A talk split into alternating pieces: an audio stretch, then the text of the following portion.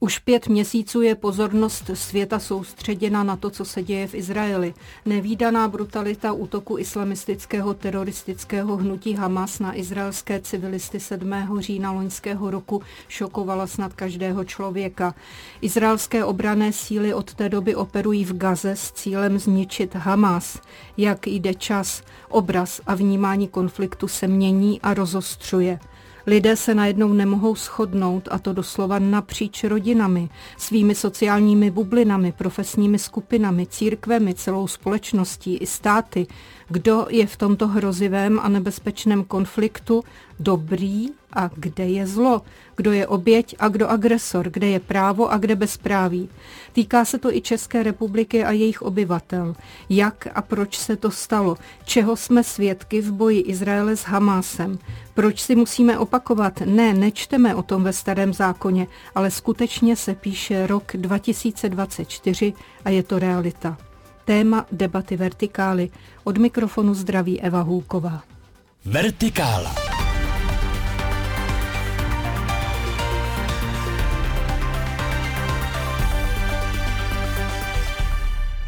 Ve studiu vítám Zoru Hesovou, politoložku, která působí na Filozofické fakultě Univerzity Karlovy a vede projekt Olipol, který analyzuje společenskou polarizaci a její dopady na vnímání lidských práv.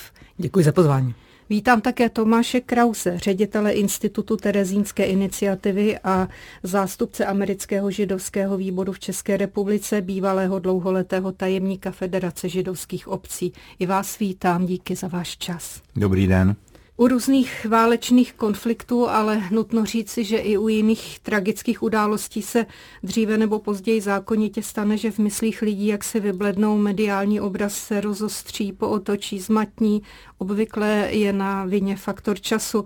Nyní teprve po několika měsících se zdá, eh, jako by v mínění mnoha lidí se role agresora a oběti proměnily. Řekla bych, že dost rychle to vzalo tento obrat co všechno v tom se hrálo a hraje roli. Paní doktorko. Dobrý den, já bych eh, nejprve chtěla vyjádřit panu Krauzovi, to jsem nestihla doteď, vlastně účast a smutek, že ho potkávám nad tímto velmi smutným tématem. Radši bych se s ním bavila na něčím veselějším a je mi líto to, co musí vlastně on a jeho blízcí prožívat ve vztahu k tomu násilí na Izraelcích, na civilistech. A k vaší otázce bych řekla, že na mnoha věcech se možná neschodneme, ale jsme tady taky proto, abychom se na mnoha věcech shodli. A to je pro mě to důležité. A možná je i zajímavé se na tom, na čem se nemusíme shodnout teď napříč společnosti, teď nemyslím přímo jako nás tři tady v, ve studiu, vlastně spíš tomu porozumět a proč různé věci vnímáme jinak a co vlastně to znamená, protože to podle mě nemusí nutně znamenat, že máme úplně jiné postoje.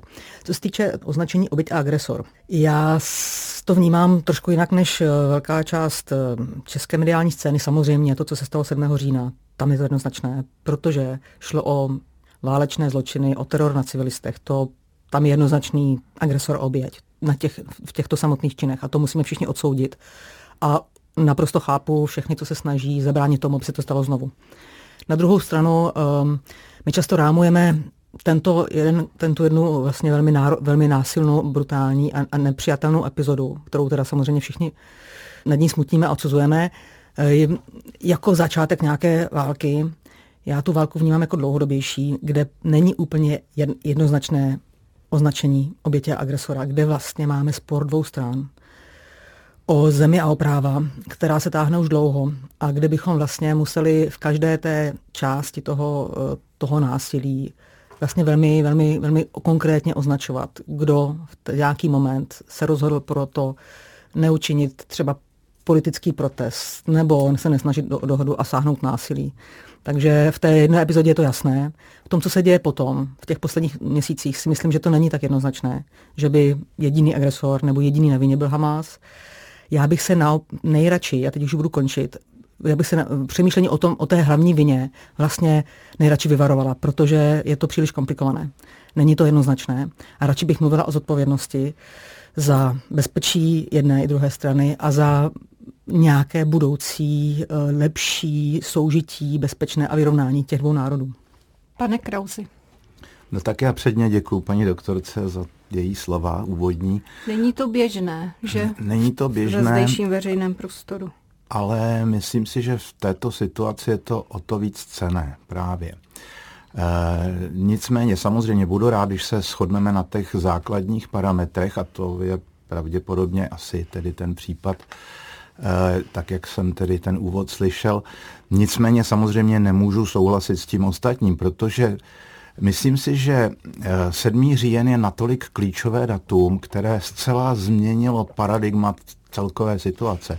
Souhlasím s tím, že ten konflikt je dlouhodobý, ale, a tady jsme u něčeho, co je zásadní nedostatek, a nejenom v české společnosti, ale v evropské společnosti. Lidi ty dějiny zkrátka a dobře neznají.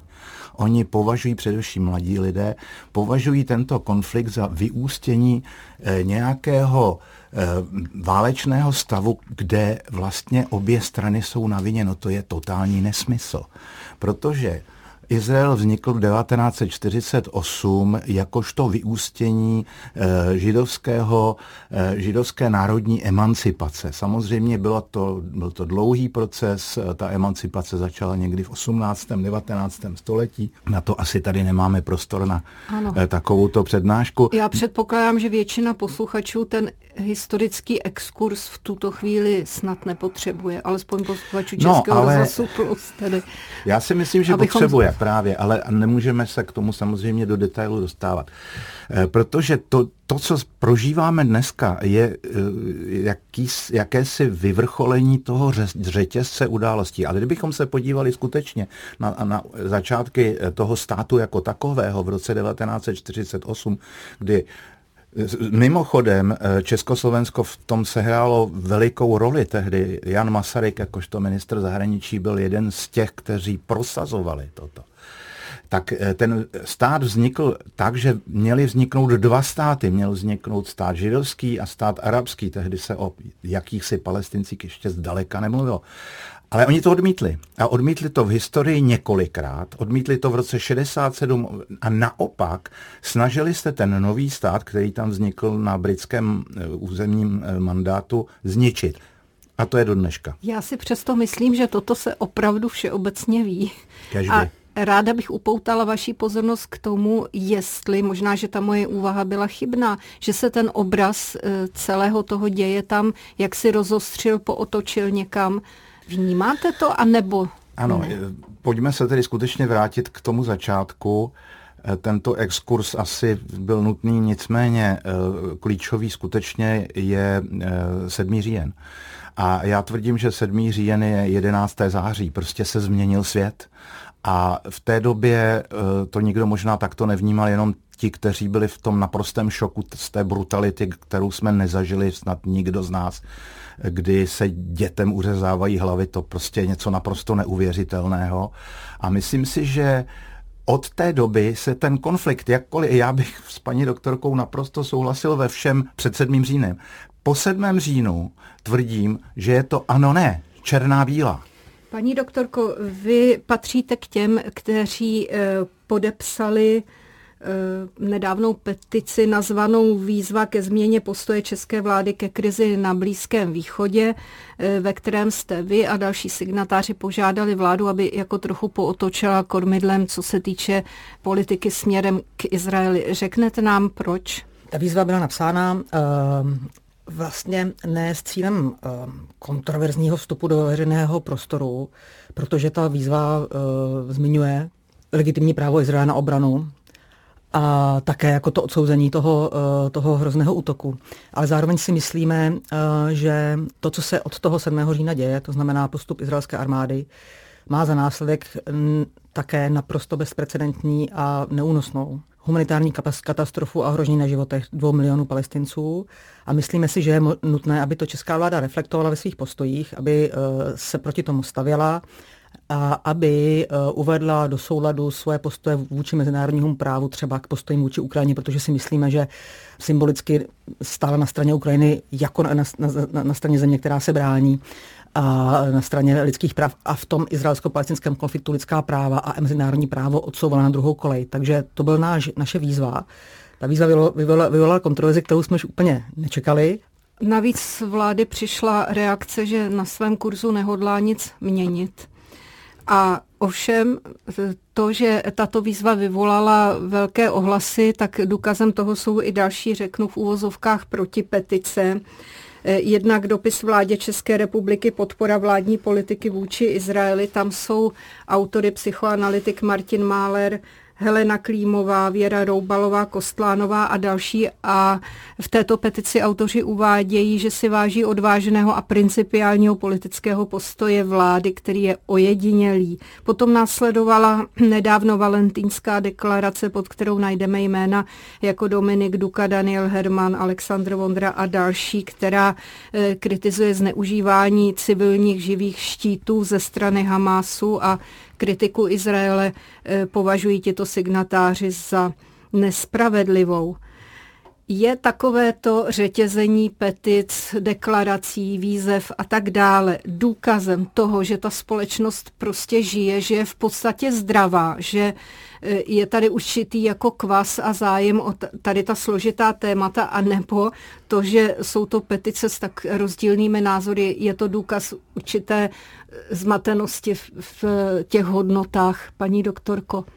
Vítáte to, toto? Um, určitě, my vlastně vítáme, vítáme jakoukoliv debatu, a taky mi přijde zajímavé, já nebudu moc dlouhá, protože pustím pana Krause, že se vlastně ukázal ten, ten rozdílný postoj. Ta naše petice právě nevnímá tu situaci černobíle. No, my si myslíme, že je komplikovanější, že i palestinci mají právo na ochranu na život a taky na nějakou formu politické subjektivity na stát, zatímco ty ostatní dvě petice vypichují právě vinu jedno, jednoznačnou vinu a jedinou vinu Hamáse a nemožnost Izraela jinak postupovat.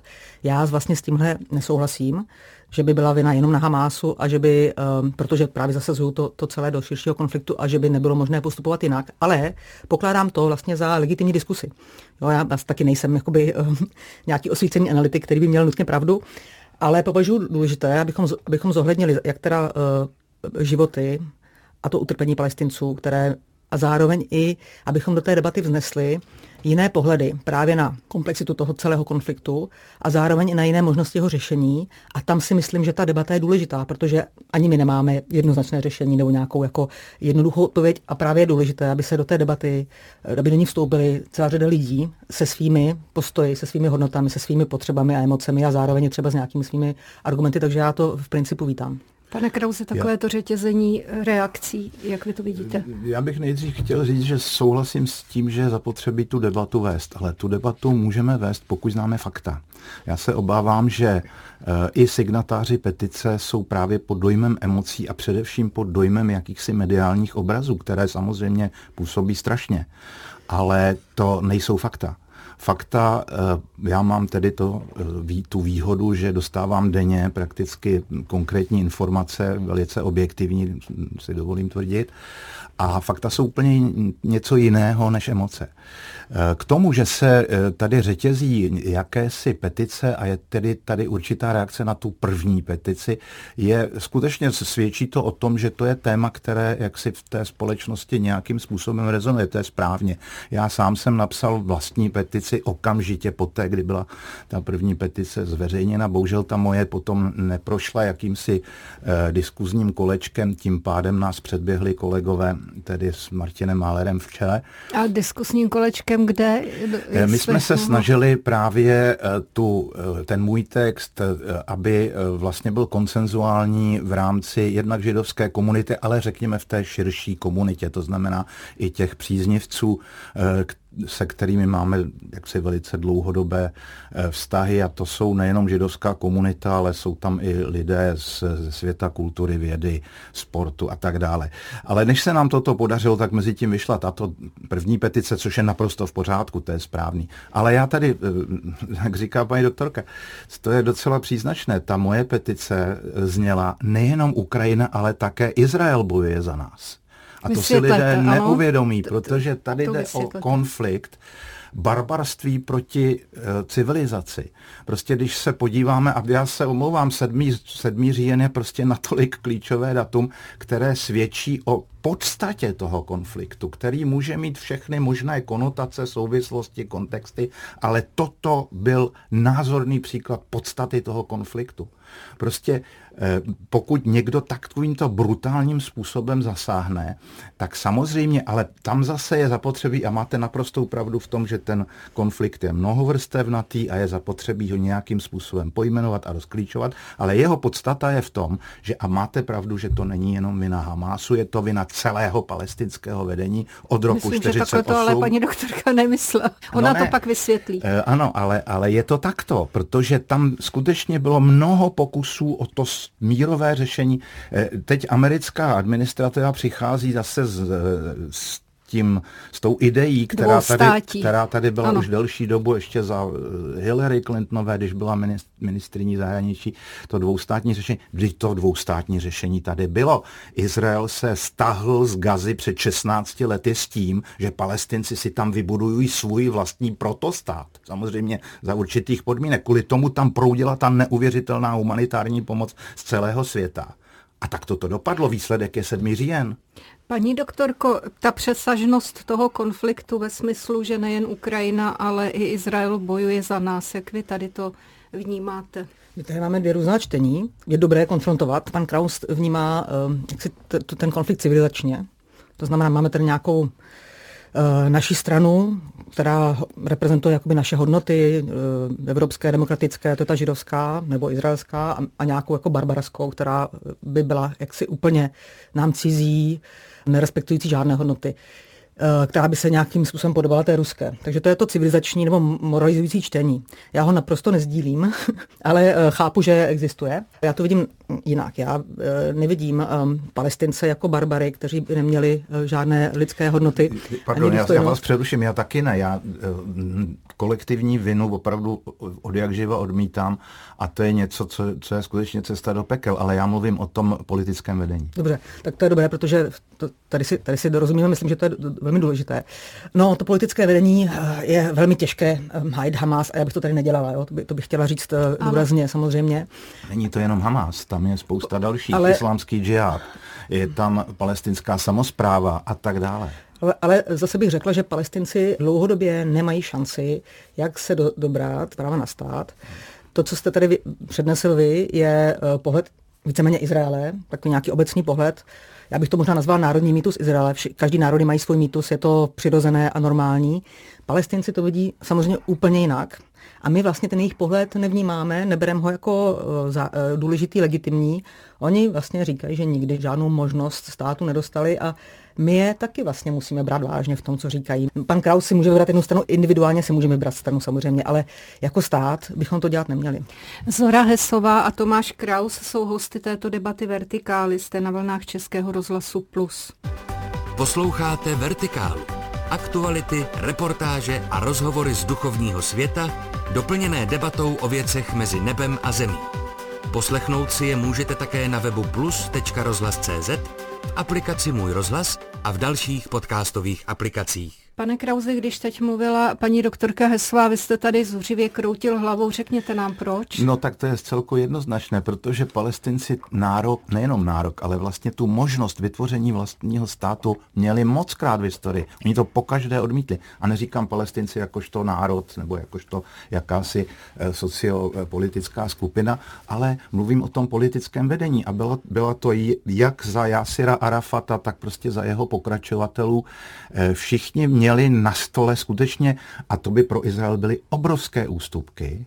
Dokonce se mluvilo o tom, že tedy vznikne tak, jak to izraelská i veřejnost odmítá hlavní město toho eh, nového palestinského státu ve východním Jeruzalémě. To všechno Ehud Barak měl připraveno.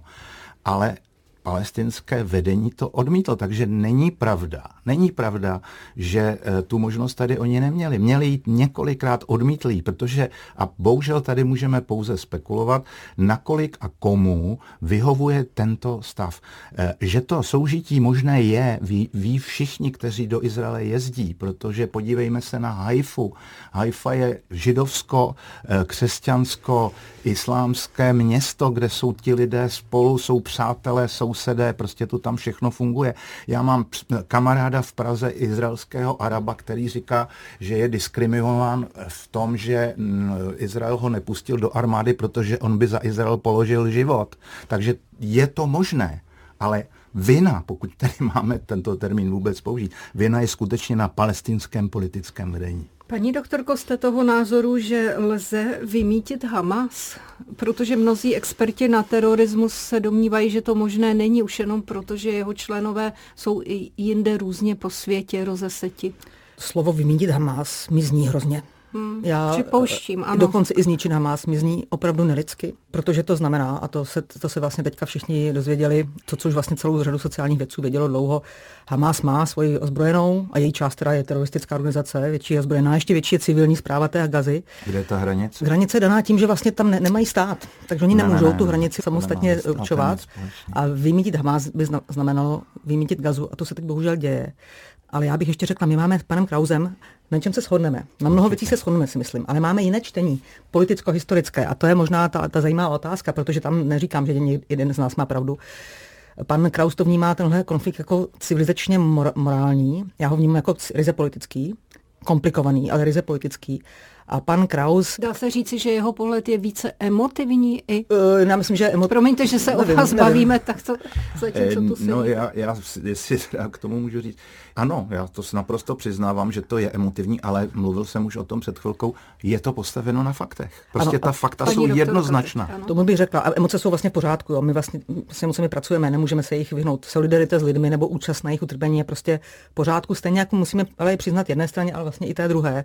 Spousta lidí soucítí i s těmi civilními obětmi obrovského útoku. Takže jako v tom si možná shodneme, ale zároveň máme ještě jiné historické čtení. Pan Kraus eh, tedy předkládá jedno, které je právě součástí toho tého sebeporozumění Izraele, které já chápu, každý stát potřebuje, nebo národ potřebuje nějaké sebeporozumění.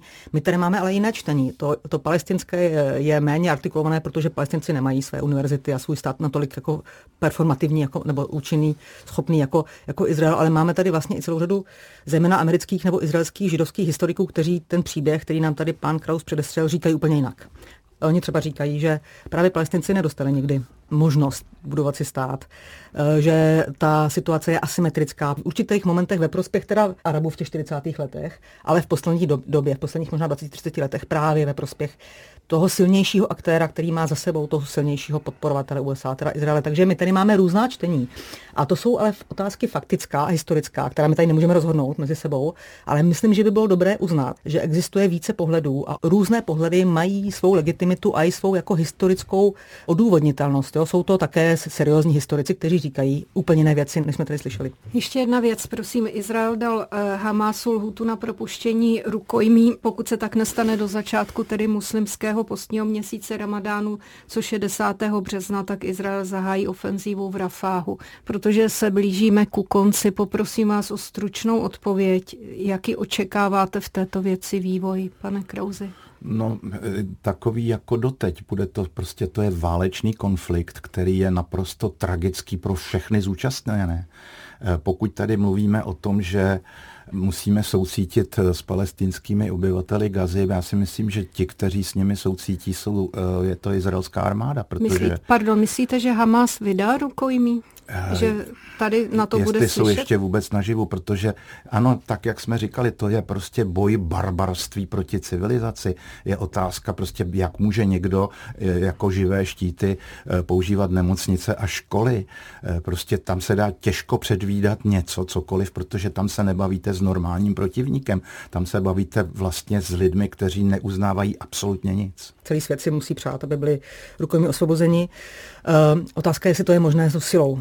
Těch, těch prvních 130 rukojmí bylo vysvobozeno vyjednáváním. Já bych si přála, aby ta vyjednávání dostala, dospěla nějakého konce a aby nedospělo, nedospěla ta válka do té apokalypsy, že by izraelská armáda, která opravdu nesoucítí opravdu nesoucítí s palestinskými civilisty. Já, já, jenom, tam, já ty příběhy znám, já je dostávám a, denně. Tak aby, aby ne, neutočila na to poslední útočiště uprchlých, uh, hladových, uh, nemocných civilistů, kde jich asi milion a půl v tom Rafahu, to si velmi přeju, aby se došlo k propuštění rukojmí skrze vyjednávání a skrze příměří. To si přejeme všichni. My si všichni přejeme, aby konečně už nastal mír, ale bohužel k tomu musí obě strany chtít, nejenom jedna. A jak víte, že, že skutečně chce mír jenom jedna strana? No tak ten konflikt je přesně na tomto postaven. Tady from the river to the sea, to je tak jednoznačné heslo, že od řeky k moři zničíme Izrael. To je heslo Hamásu a to je heslo palestinců. Chcete reagovat, paní doktorko, ještě Myslím můžete? že to není heslo Hamásu. Uh, může, je to heslo používané všemi aktéry, včetně Likudu. Vlastně dneska už víceméně Likud, podle mě nesmysl. těžko. Nesmysl, ano, je celkem jakoby nesmysl, uh, bez, bez obsažné podle mě. No ale proč se tedy objevuje na evropských náměstích, to by mě zajímalo. Většinou tam je nějaký dodatek, třeba všichni budou svobodní nebo něco takového a je No, více značný podle mě. Palestina bude svobodná, se tam vykřikuje. To znamená likvidace státu, to je výzva ke genocidě podle trestního zákona. Je zjevné, že z této debaty vzešlo mnoho dalších otázek. Ano. Předpokládám, že se tady někdy zase potkáme a pro tuto chvíli vám musím poděkovat. Našimi dnešními hosty byla Zora Hesová, politoložka z Filozofické fakulty Univerzity Karlovy, která také vede projekt Olipol, jenž analyzuje společenskou polarizaci a její dopady na vnímání lidských práv. Moc vám děkuji, někdy zase nashledanou. Děkuji za velkou schodu i přes ty neschody. Ano. Tomáš Kraus, ředitel Institutu Terezínské iniciativy a zástupce amerického židovského výboru v České republice. Moc díky i vám, někdy zase nashledanou. Také děkuji, budu se těšit. To byla debata Vertikály. Eva Hulková přeje dobrý poslech dalších pořadů Českého rozhlasu Plus.